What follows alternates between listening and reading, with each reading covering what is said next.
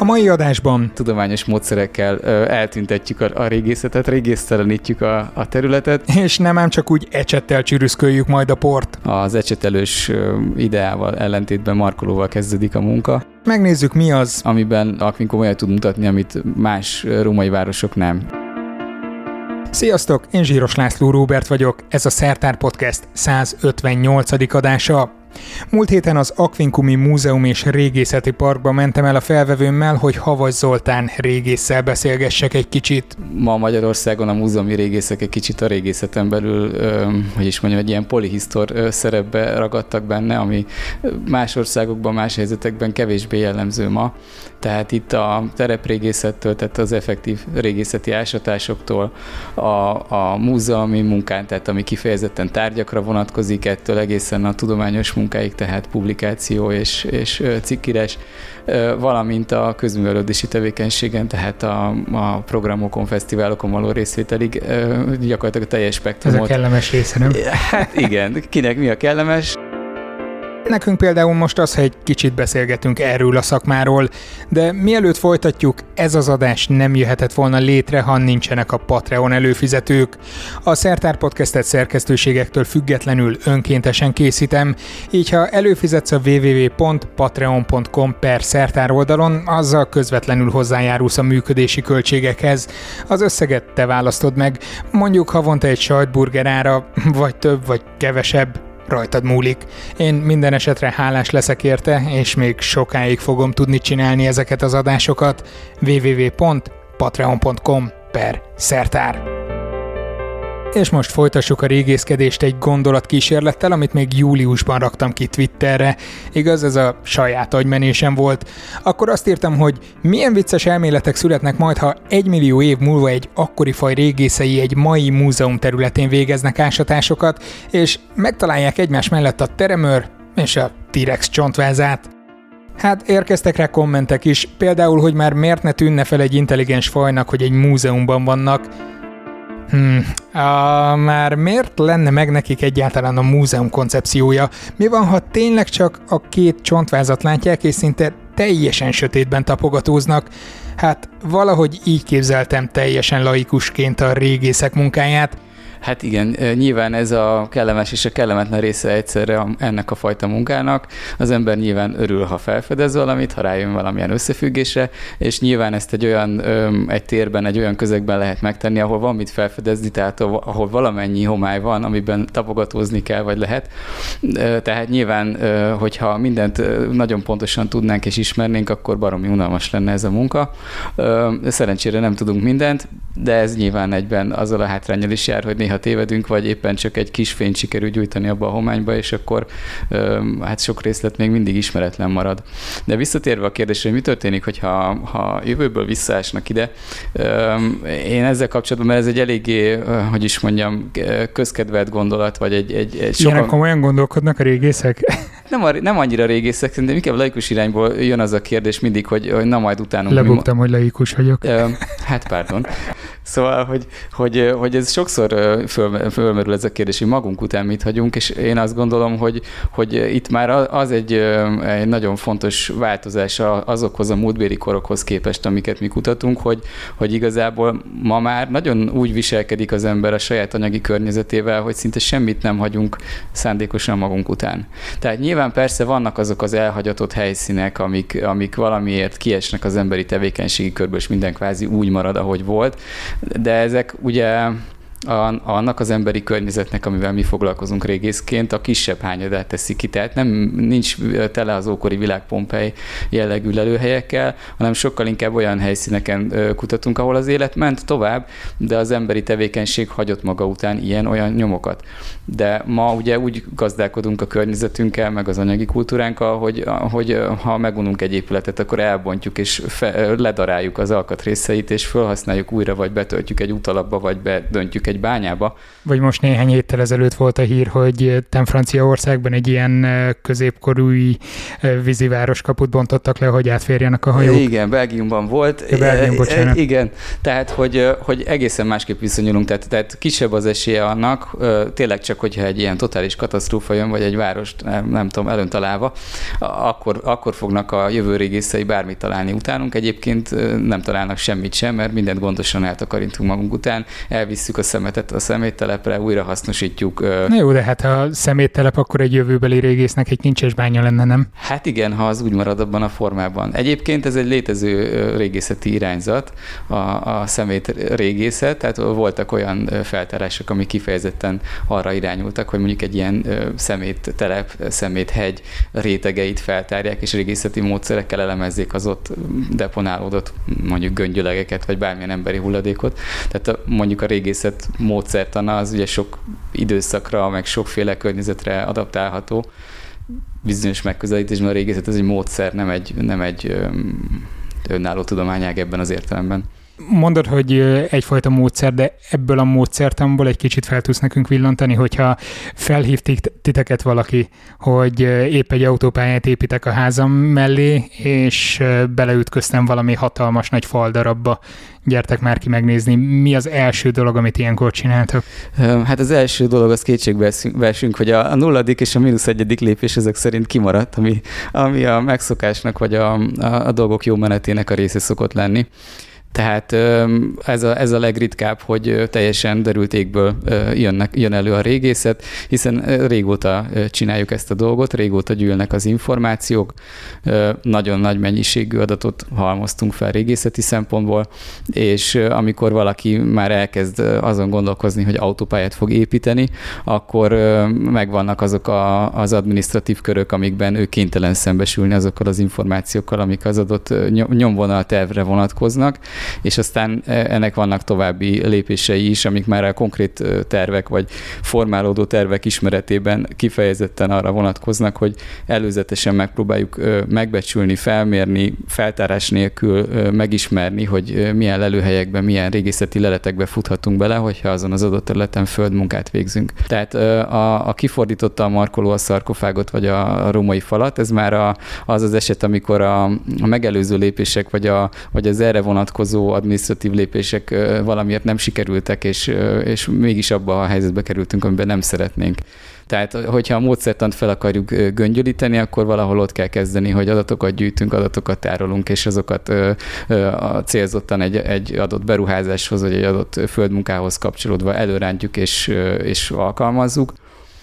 Amit nagyon vázlatosan úgy említettem, hogy megpróbáljuk ásatás nélkül megbecsülni, hogy mi lehet a földben, ennek is sokféle módszere van. Na ez érdekelne igazán, hogy igen. Írásos emlékekből próbáltok ilyenkor tájékozódni, vagy valamilyen high-tech dolgot kell elképzelni, hogy oda mentek és ilyen talajszondákkal, meg radarokkal végignézitek a mi lehet a föld alatt, vagy a dolog egy gondolni? Része high-tech, egy része pedig nagyon egyszerű és földhöz ragadt. A legegyszerűbb és földhöz ragadt módszer az az, hogy ha itt egy mezőgazdasági területről van szó, ami jelenleg mezőgazdasági művelésben van, akkor egyszerűen kimegy néhány ember megfelelő időpontba, amikor a vegetáció nem akadályozza abba, hogy mondjuk szembesüljön a talajjal magával, akkor lehet gyűjteni mondjuk a szántásban fölforgatott leleteket, és ebből nagyjából föl lehet térképezni, hogy hol lehet lelőhely a felszín alatt, és hol nem.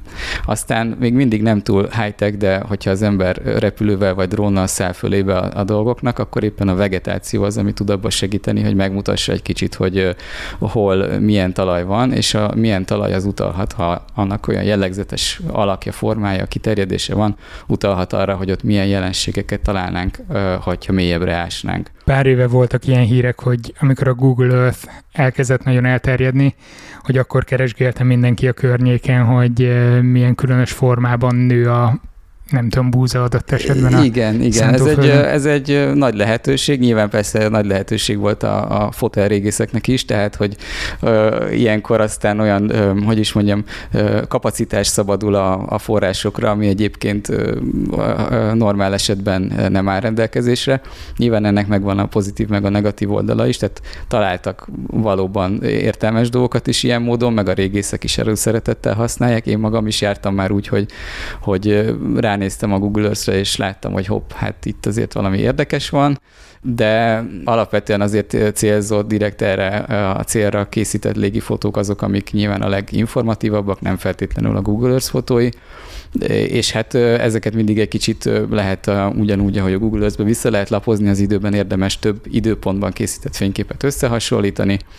Aztán vannak már más távérzékelési módok is, és van geofizikai módszer is, ami segíti a munkánkat. Itt lehet talajradar, talajellenállásmérés, geomágneses mérés, tehát itt többféle olyan, ami már azt jelenti, hogy azért a terepen végig kell tologatni egy műszert, és aztán rá kell szabadítani az általa gyűjtött adatokra a számítógépet, hogy valamilyen anomália térképet készítsen, amiből aztán geofizikus és régész együttesen valamit kihámoz, vagy legalábbis megpróbálja. De azt akkor jól sejtem azok alapján, amit elmondtál, hogy eléggé meglepő lenne, hogyha most a Kárpát-medencében valahol felbukkanna egy eddig soha nem ismert, meg soha nem hallott, nem tudom, falu vagy város, vagy akár csak egy amfiteátrum. Hát mondjuk az amfiteátrumokban egy kicsit szkeptikus vagyok, bár nyilván vannak hiányzó amfiteátrumok, amiket az ember bizonyos római települések mellett elvárhat. Van olyan, amiről tudjátok, hogy itt kéne lennie, de nincsen? Mondjuk úgy, hogy van olyan, amit a közelmúltban ilyen módon megtaláltak. De tehát azért azt viszont látni kell, hogy van egy az eddigi tapasztalatokon alapuló átlagos becslés, hogy körülbelül azért a Kárpát-medencében mondjuk minden négyzetkilométerre biztosan esik egy lelőhely, de azt, hogy abban az adott négyzetkilométerben pont milyen fog esni, vagy pont hány, az azért nem ennyire tiszta és világos előttünk. Vannak olyan környezetek, ahol nagyon feltérképezett, nagyon, sokrétű ismeretünk van, és van olyan környezet, ahol vannak fehérfoltok, tehát azért meglepetések mindig vannak, de azért elég jó kiindulási pontjaink is keretkeztek mondjuk úgy az elmúlt kb. 120 évben, amióta ilyen adatokat gyűjtünk. Szóval megvannak az adataitok, tételezzük fel, hogy én autópályaépítés közben mindent végigjártam, szólok nektek, vagy a hivatal szól nektek, az illetékes hivatal, hogy tessék, itt van ez a terv, hogy autópálya nyomvonal menne, utána mit csináltok? Hát igen. Végig tologattátok a kis végig tologattuk a műszereket. A távérzékelés az már tulajdonképpen egy olyan lépésnek a része, amit most előzetes régészeti dokumentációnak hívnak. Tehát van egy ilyen fázisa a munkának, amikor a beruházás előkészítése során egy olyan előzetes dokumentáció készül, ami alapján már nagyjából a költségeket és időtartamokat meg lehet becsülni, hogy az a feltárási munka, amit magával van a beruházás, az körülbelül hogy néz neki. Hát itt vannak jelenleg elég húzós jogszabályi keretek, amik mind a költséget, mind az időkeretet, körbezárják, vagy vágják felülről. Tehát itt azért nem egy korlátlan álmodozásról van szó. Általában elmondható, hogy a beruházásokhoz kapcsolódó régészetnél mindig ütköznek a beruházói és a kutatói érdekek. Hát persze ők szeretnének minél hamarabb felhúzni egy plázát, ti pedig minél alaposabban szeretnétek kutatni. Hát igen, és ugye ez azzal van nehezítve, hogy itt a magyar törvényhozása a szennyező fizet elv alapján a beruházások költségvetésébe férezti bele a régészetet, tehát az állam nem közvetlenül finanszírozza az ásatásokat, hanem a beruházókat kötelezi arra, hogy akinek az érdekében megbolygatásra kerül a lelőhely, az finanszírozza is a nyilván fel sem vetődik bennem, hogy bárkiben ez megfordulna, de nem lehet, hogy ilyenkor megpróbálják kijátszani ezeket a szabályokat, és úgy tesznek, mintha nem is találtak volna semmit? Nem annyira könnyű ezt azért megoldani. Nyilván az ember, hogyha egyszerű munkás emberekkel találkozik egy kivitelező cégtől, akkor mindegyik leteszi a nagy esküt, hogy mi már mindent elástunk, és higgyétek el, nem. Azért ez nem ennyire egyszerű. Nem lehet még egy nagyon, szerencsésen futtatott beruházáshoz is kapcsolódnak mindenféle engedélyek, bejelentések, amik mentén hivatalok bekapcsolódnak a történetbe, és látják, érzékelik, hogy itt valami régészeti érdekeltségű dolog történik, tehát azért nem annyira könnyű ezt így kivitelezni. Oké, megtaláltátok azt, amit meg kell találni, mikor kezdtek ásni. Igen. Legizgalmasabb rész. Gyakorlatban, hogyha ezeket az adminisztratív köröket lefutottuk, és az ásató kapott engedélyt, és kapott pénzt arra, hogy elvégezze a feltárást, akkor ugye az ecsetelős ideával ellentétben markolóval kezdődik a munka. Tehát igen, tehát a régészetről ugye nyilván ez az általános kép, hogy akik ott szöszmötölnek az ecsettel, hát ez a munkának a legkisebb része jelenleg, tehát van egy felső réteg, amitnek az eltávolítása markolóval történik, természetesen régész irányításával addig a mélységig, amíg ez felelősséggel vállalható, és akkor rajzolódik ki valami nagyon érdekes, amit már a régészek egész jól tudnak értelmezni, a beruházó viszont még csak azt látja, hogy itt hát igazából van egy nagy síkplac.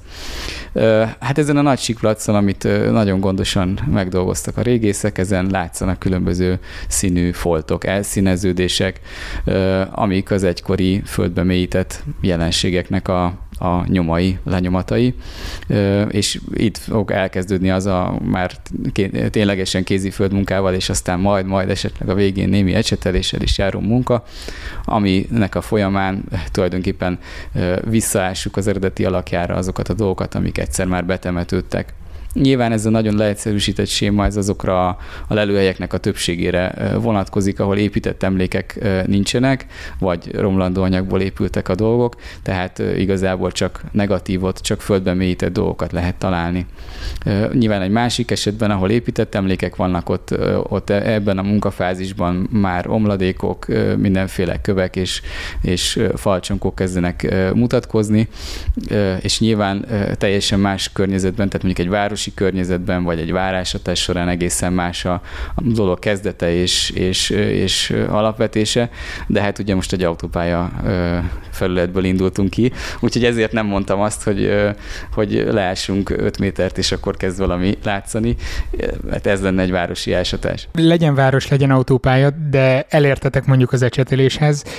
Utána rögzítitek az adatokat, és köszönjük szépen, mehet tovább az építkezés, vagy van az a pont, amikor azt mondja, vagy ti, vagy valami hatóság, hogy hopp, ez akkora jelentőségű dolog, amit idelen találtunk, hogy ezt az autópályát arrébb kell vezetni, a plázának kell egy, nem tudom, ilyen, hogy hívják ezt, ez az üveg, vagy átlátszó ahhajzat, hogy lehessen látni, hogy mi zajlik a talpunk alatt, vagy ez innentől kezdve mitől függ, hogy mi lesz ennek a területnek? Igen, a sorsa? Igen, van egy szűk kategória, amit megtartandó emléknek nevez a hatóság. Ezt a szót kerestem. Igen, tehát a megtartandó emlék, amitől a legjobban retteg a beruházó, Ez azért azt látni kell, hogy ez a dolgoknak a kisebb része. Tehát az ásatások többsége és az régészeti jelenségek többsége az tulajdonképpen az ásatással megsemmisül, a leletek mozdíthatók és be is kerülnek a múzeumba, és az egész lelőhely az úgy számolódik fel, hogy valóban dokumentáljuk fényképen, rajzon, geodéziai felmérésen, vagy akár egy 3D szkennelt modellen. Tehát ti magatok semmisítitek meg lényegében. Igen, tudományos módszerekkel eltüntetjük a régészet, tehát régésztelenítjük a területet. Tehát ez a, hogy is mondjam, az esetek nagyobb része, és akkor van a kisebb része az úgynevezett megtartandó emlék, itt ugye maradandó anyagból épült épületekre, vízvezetékre, útra, tehát olyan komolyabb létesítményekre kell gondolni, amik mint építmény mai szemmel is értelmezhetők. Természetesen ezek közül sem mind van olyan állapotban, vagy rendelkezik olyan jelentőséggel, hogy feltétlenül messziről el kell kerülni a beruházással, vagy minden áron be kell mutatni. A hatóság amúgy is úgy gondolkodik alapvetően, hogy a bemutatásra nem kötelezhető senki, lehet javasolni, de kötelezni nem. A megtartásnak az egyéb módjai, tehát hogy el legyen fedve, vagy el legyen kerülve az adott régészeti emlék, az ugye a könnyebb út többnyire.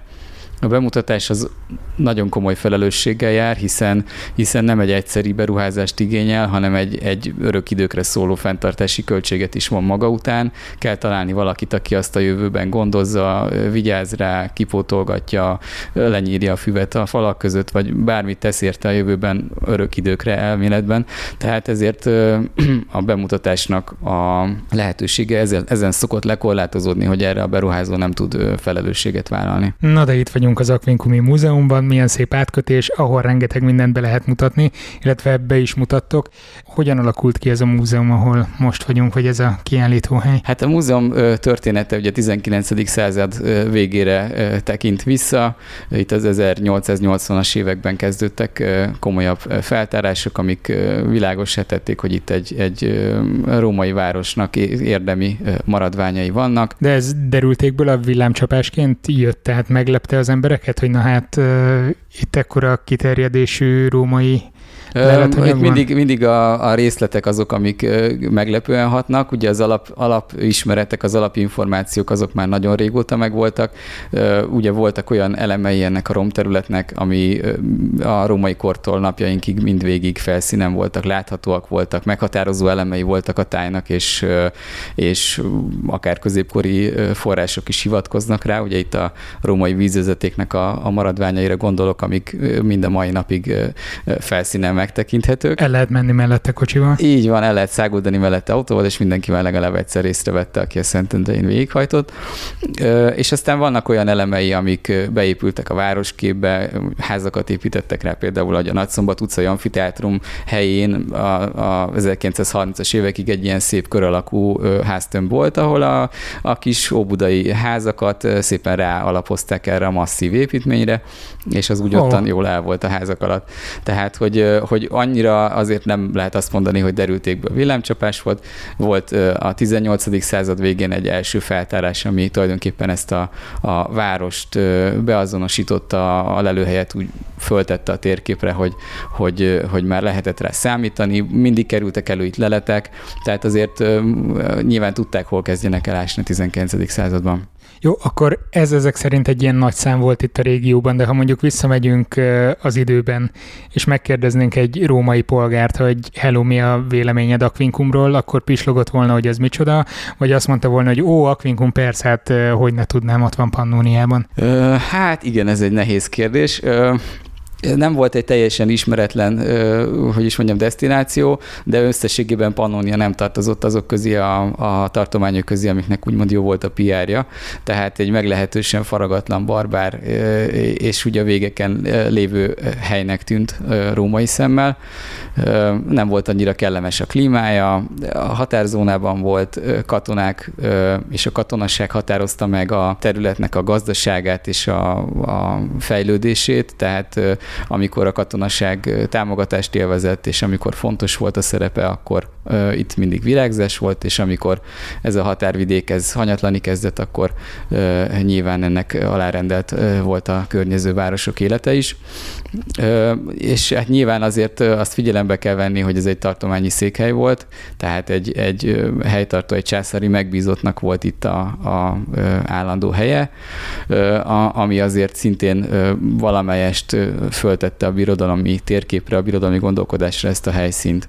Milyen volt itt az élet? Tehát gondolom katonai túlsúly volt, vagy egy erősen militáns környék, de hogyan éltek itt az emberek, akkor mit tudtok a leletek alapján? Hú, hát ez megint egy nagyon általános kérdés, ez a hogy éltek, ki hogy élt. Van, aki szegényesebben. Gondolom mikor, vagy nem tudom. Igen, és a 400 év alatt mikor. Tehát nyilván van, aki jobban, van, aki kevésbé jól. Nem, majd megkapom kommentben, hogy lehet ilyen hülye kérdéseket feltenni. Nem, ezek nagyon jó kérdések, és ezek olyan kérdések, amik alapvetően érdeklik az embereket, csak ugye nem annyira egyszavasak erre a válaszok. Tehát lehet azt mondani, hogy lehet a jó oldalát kidomborítani, hogy itt, ahova a rómaiak betették a lábukat, akár csak néhány száz évre is ott egy városi kultúrát honosítottak meg. Mit adtak nekünk a rómaiak, de ezt most nem akarom elsütni. Így van, és akkor ezeken szépen végig lehet menni, ahogy Brianék is tették, és ez való és igaz, tehát hogyha az ember itt a romterületen végignéz, akkor nyomon tudja követni azokat a sztenderdeket, amiket a rómaiak egy városias településtől, vagy egy hivatalosan városnak nevezett várostól elvártak és megköveteltek. Ezeket tényleg megvalósították, kövezett utcák, csatornaháló, vízvezeték, közfürdők, amfiteátrumok, kőházak, padlófűtés, stb. Tehát ezek mind valóban itt voltak és léteztek. Nyilván nem ebből és csak ebből állt a római tartomány, Aquincum és környéke, tehát voltak falusias települések, voltak vidéki gazdaságok, ilyen farmszerű villák, volt katonai tábor, ami nyilván megint egy kicsit más világ, volt helytartói palota, ami megint egy picit más, tehát ki hogyan erre ezt lehet mondani, de nyilván azért fontos és jelentős az a változás, ami a rómaiakkal idejött. Néhány évvel ezelőtt voltam itt nálatok, és most nem voltam benne a múzeumban, úgyhogy ha ez nincsen, akkor lehet, hogy kivágom ezt a részt, de nekem nagyon tetszett, hogy volt egy ilyen kiterjesztett valóság játékotok, ahol be lehetett állni és különböző dolgokat csinálni, behelyezni magad az akkori korba. Ez megvan még? Igen, tehát ez lesz az a rész, amit kivágunk, mert ez sajnos már nincs meg. Nem baj, akkor se vágunk ki. Amikor ti a múzeumban bemutattok egy ilyen elég nagy kort, azt mondod, hogy egy 400 évet kellene így felülelni. Mi az, amit kiragadtok belőle? Vagy próbáltok egy ilyen nagy általános masszát mutatni, vagy mennyire különül el szándékotok szerint az emberben az, hogy ez mondjuk Aquincum virágzásának az elején volt, netán a bukás környékén, vagy hanyatlás környékén? Nyilván minden, a 400 éven belül is vannak markáns korszakok. Csak azért, mert nekem nem biztos, hogy ez így átjött volna, hogy... Igen, főleg a virtuális játékok mentén különösen nehezen, hiszen az tényleg ilyen kicsit olyan átlagra, középre lőtt témákat ölelt fel. De nyilván minden időszaknak megvannak a hangsúlyai, meg a fontos, úgymond témái. De Aquincumon belül is az állandó kiállításnak volt egy olyan célja, ami viszont még megvan és működik, köszöni szépen. Hogy akkor ezt a részt biztos, hogy benne hagyjuk. Hogy próbáljon olyat is mondani, mutatni, ami nem minden sarkában van a római világnak. Tehát ugye kétféle... tematikára lehet felfűzni egy római koros bemutatóhelynek a leleteit, kiállításait. Az egyik az, ami tulajdonképpen tényleg a római birodalom bármely sarkában bemutatható, mert mindenhol megvalósult, és vannak dolgok, amikben nyilván az egyes helyszínek különlegesek. Itt ugye az állandó kiállítás két témát ragadott ki annak idején. Hát most már 13 évvel ezelőtt, amikor ez a kiállítás megnyílt, amiben Aquincum olyat tud mutatni, amit más római városok nem. És ugye ebből az egyik kiemelt téma az aquincumi orgona volt. Aminek a másolatát egyből kiszúrtam, amikor bejöttem ide az irodádba. Igen, tehát ugye ez egy olyan egyedi lelet, amiből ilyen teljes és ilyen ép és ennyire jól megmaradt, az ugye nincsen több a római birodalomban, mint a mai napig. Várjál, mert erre nem emlékszem, hogy láttam volna oda, biztos, hogy ott van, és a központi eleme az egész múzeumnak, csak nekem rossz a memóriám így több évtávlatából, de lényegében egy olyan orgonát lehet itt látni mögöttem, mint ami akár egy modern templomban is megfigyelhető, vagy egyből lehet ismerni, hogy mi ez. Igen, hát egy kicsit kisebb, meg bizonyos részei más. Viszont ez méretre ekkora volt, ez... Igen. Mennyi lehet? Ez egy 80 centi magas, a legmagasabb része körülbelül. Tehát ez ekkora volt a valóságban, vagy ez egy kicsi internás? Nem, ez egy teljesen valós méretű dolog, azért hozzá kell képzelni alatta ott most posztamens formájában látod, de alatta azért volt egy olyan szerkezet, ami a levegő sűrítésére szolgált, ami viszont nem maradt fent az aquincumi leletből, tehát... Rádióbarát műfaj, tehát... Igen, most jól elképzelték a kedves hallgatók.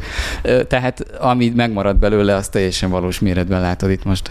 És honnan tudjátok, hogy volt alatta valami, ami azóta elbomlott, nem pedig a rabszolgák feküdtek ott, és fújták a tüdővel az orgonát? Hát egyrészt azért most nem akarom a kolléganőmnek, aki az aquincumi orgonának a valódi szakértője, egy kicsit ugye elrabolni a témáját, de ugye egyrészt vannak kapcsolódó alkatrészek, amik viszont fennmaradtak, másrészt vannak korabeli leírások, egészen komoly műszaki szempontú anyagok arra nézve, hogy mit is értünk vízi orgona alatt, tehát ezek alapján lehet elgondolni, hogy mi az, ami hiányzik ebből a leletből. Azért azt is hozzá kell tenni, hogy több verzió, több működő másolat készült erről, tehát nem egy féle megoldás létezik erre a nyitott kérdésre.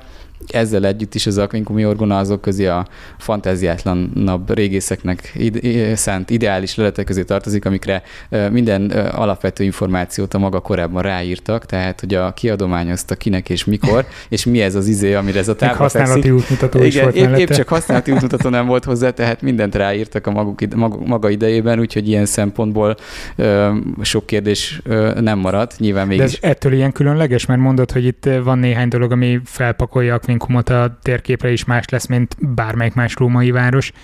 Hát összesen még lehet két leletet említeni orgona témakörben ebből a római korból, amik az egyik kérdéses, a másik nagyon-nagyon hiányos, tehát valójában néhány alkatrésztöredékről van szó, és ez minden, ami a római kori orgonákból fennmaradt. Itt viszont egy komplett, majdnem teljes orgonának a fémalkatrészei azok, amik fennmaradtak, tehát ez egy minőségi különbség. Hogyha összehasonlítjuk mondjuk nem feltétlenül Rómával, mert gondolom azért elég jelentős volt a különbség, de a környéken lévő más határterületi városokkal meg tapasztaltunk volna valami különbséget, hogyha annó római polgárként utaztunk volna körbe?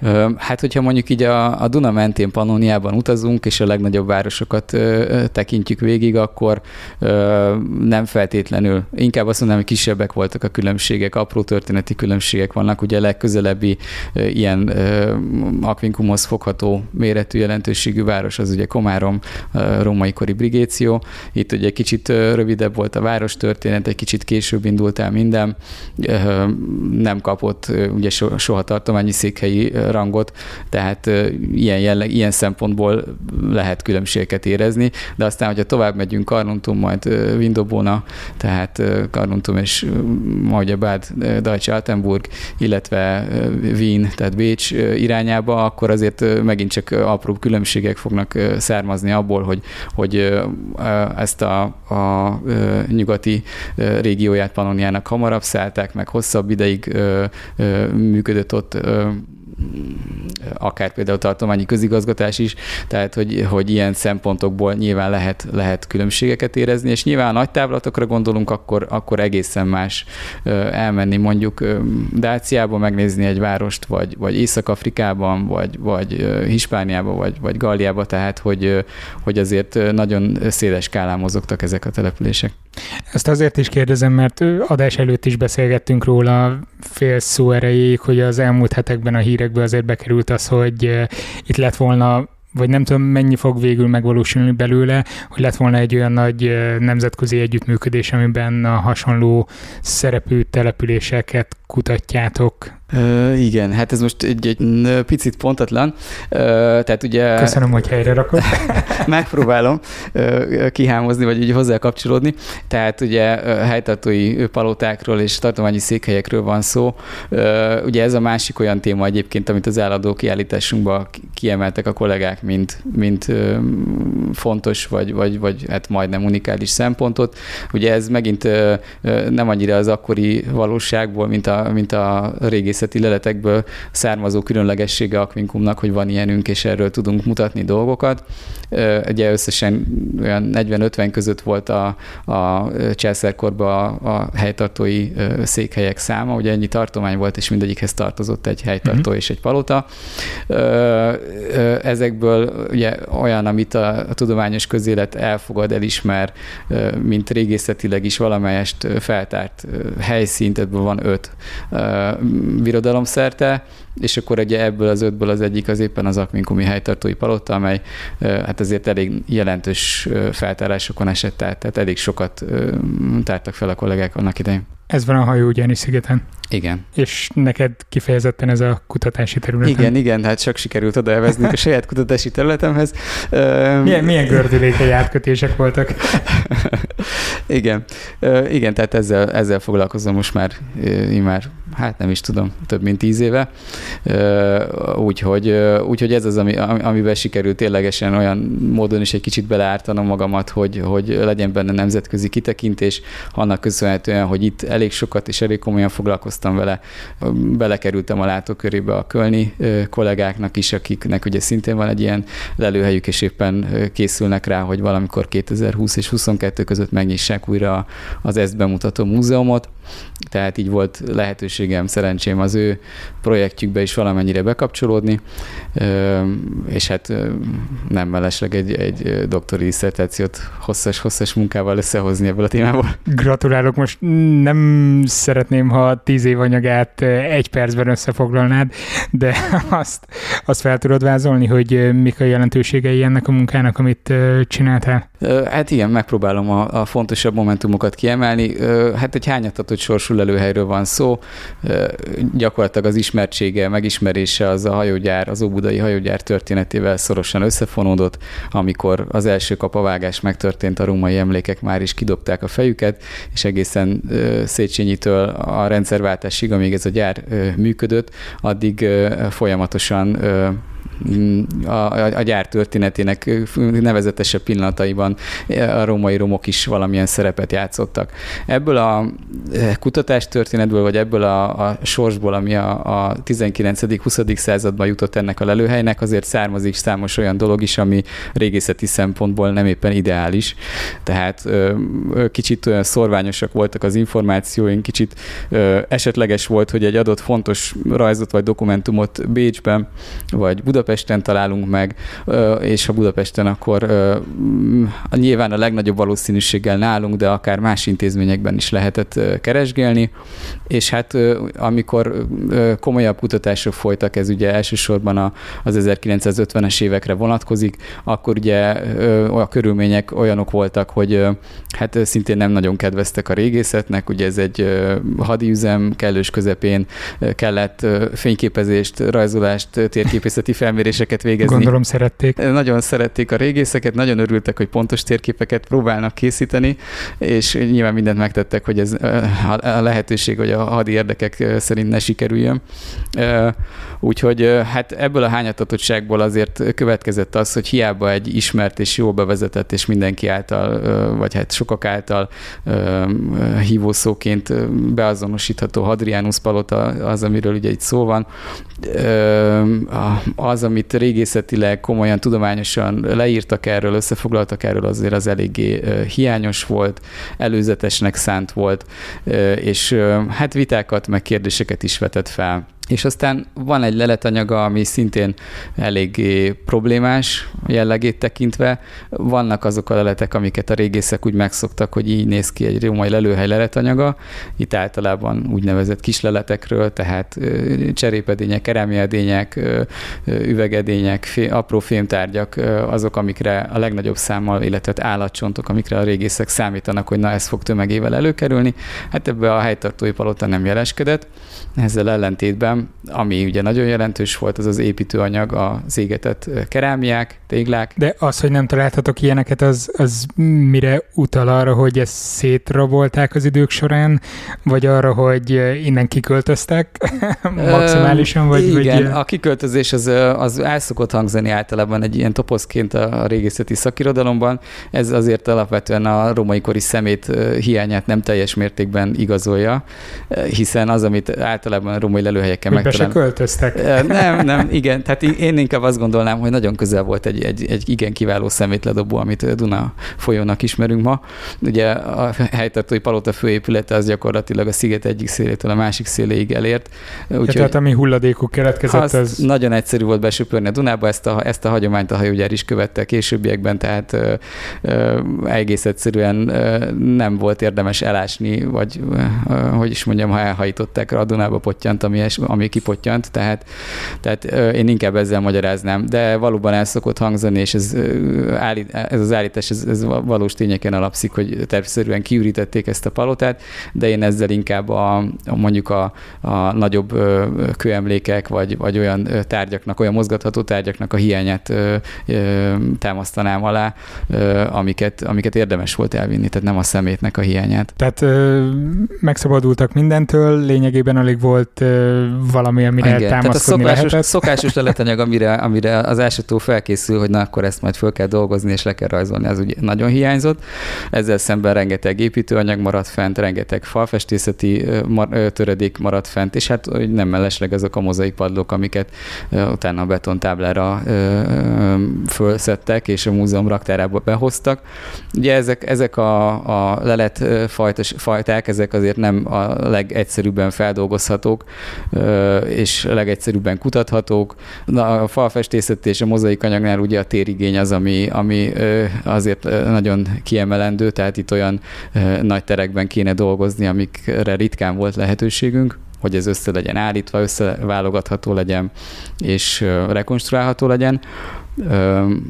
Nagyon jellemző anekdota a mozaik szempontból, hogy amikor az állandó kiállításunk készült, és az egyik olyan mozaikot összeállította a Balázs Miklós Árnő mozaikművész, ami korábban az 50-es évektől 2006-ig táblákon várta a raktárban, hogy majd bemutatásra kerüljön, akkor egy filmstúdiót bérelt ki egy rövid időre, ahol ki tudta pakolni az egy méretarányú rajzait a mozaikról, hogy megbizonyosodjon arról, hogy az összeállítás, amit elméletben számítógéppen együtt elkészítettünk, az helytálló lesz-e, vagy módosítani kell rajta valamit. Az igen.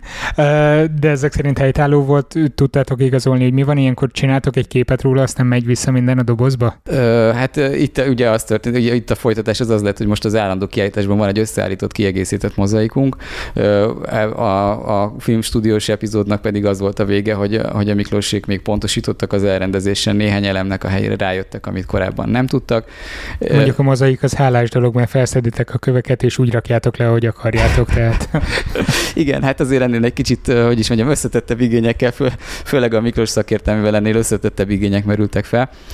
Tehát nyilván dokumentálta az elrendezést, megállapította azokat a dolgokat, amik következtek ebből, és korábban nem tudtuk a mozaikról, és ezt követően ennek a már kidolgozott elrendezésnek a mentén, mint itiner mentén lehetett összeállítani magát az eredeti mozaikot. Amint mondtál, hogy kínosan hiányoztak kisleletek, így ez a szakkifejezés. Azokat honnan próbáljátok megpótolni, vagy azokat az információkat gondoljátok, hogy mondjuk Kölnben nagyon hasonló volt az élet, a felépítés, és gondoljátok, hogy Aquincumban is ugyanolyan dolgokat használtak, vagy... A kísérletek hiánya nem annyira a palota életének nyilván ahhoz sem ártana, de nem annyira ahhoz hiányzik, hogy ezt rekonstruálni tudjuk. A hiányérzetet azt inkább a keltezés, az építési fázisok, a kronológia szempontjából lehet első körben érezni.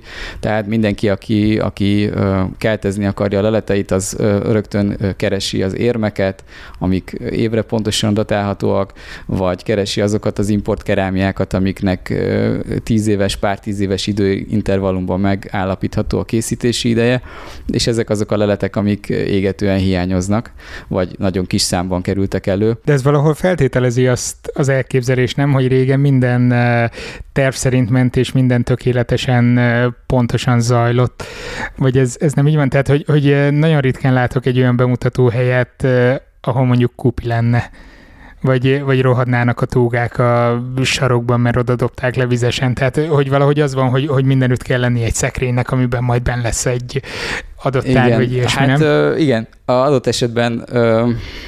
Ez inkább annak a korszaknak a lenyomatát, vagy a történelemszemletét jellemzi, amiből tekintünk vissza a római korra.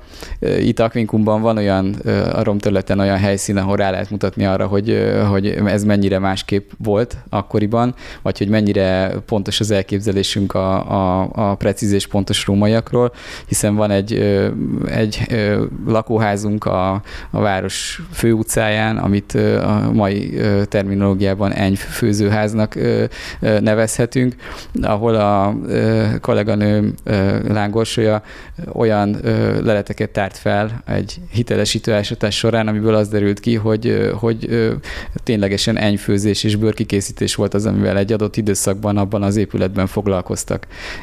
Ez pár méterre a város főterétől a főutcán egy jól szituált ház belső részén egy rendkívül bűzös és koszos tevékenység, amit első körben arról, ahogy a történelemkönyvek alapján megismerik a rómaiakat, nem feltétlenül gondolnánk. Tehát Aquincumban büdös volt. Igen, a főutcán terjengtek a büdös szagok, legalábbis abban az időszakban, amikor az enyfőzőház volt, de nyilván ez általánosságban is elmond sok mindent arról, hogy mennyire volt, hogy is mondjam, minden olyan forsriftos.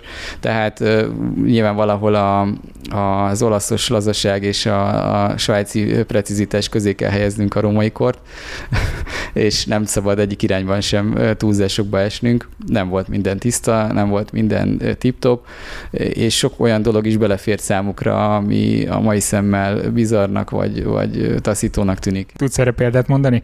Hát nem tudom, hogy a ruhatisztítással kapcsolatban a római korról mit hallottál, de azt, hogy ugye vizeletet használtak, és vizeletet gyűjtöttek a városban azzal a céllal, hogy azt utána a ruhák tisztításához vagy kikészítéséhez használják, ez egy viszonylag közismertebb római kori tény.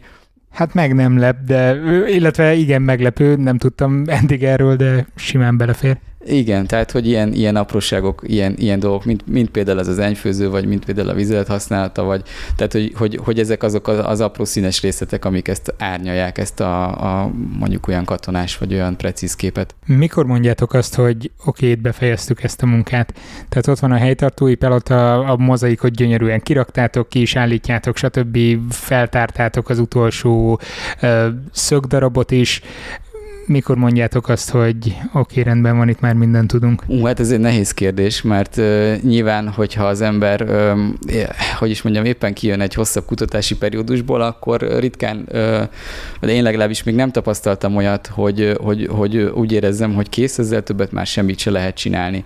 Tehát nyilván van egy terepi szakasz a munkának, ami lezárul, elkészül róla a dokumentáció, és amit azon a szinten elvárhatunk egy ásatással kapcsolatban, az megszületett, leírtuk, kinyomtattuk, elhelyeztük az adattárban, tehát úgymond biztonságba helyeztük, ez egy munkafázisnak a vége. Ugyanez elmondható a leletekkel is kapcsolatban is, hogy beleltározzuk, tehát alapvető paramétereit meghatározzuk, számba vettük, le van tisztítva, meg van restaurálva, elhelyezhető abba a raktári dobozba, ahol utána 100 évekig ki kell bírnia jó állapotban. Ez is egy munkának, egy munkafázisnak a vége.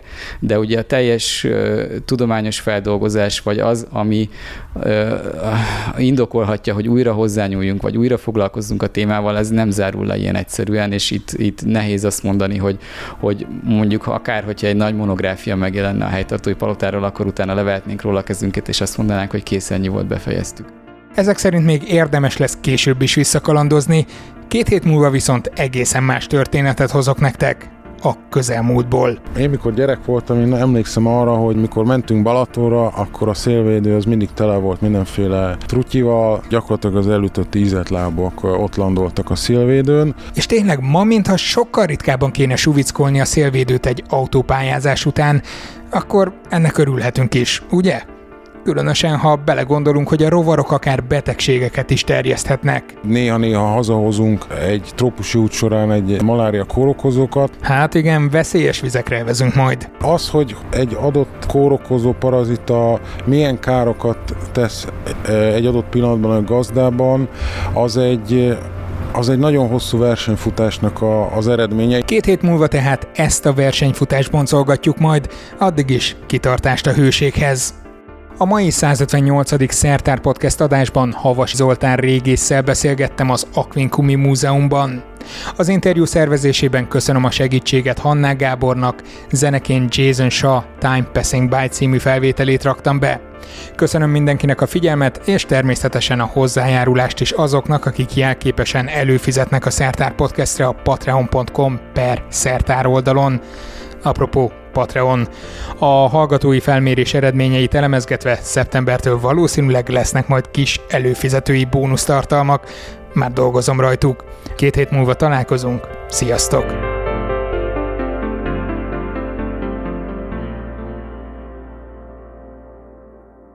Ez a műsor a Béton közösség tagja.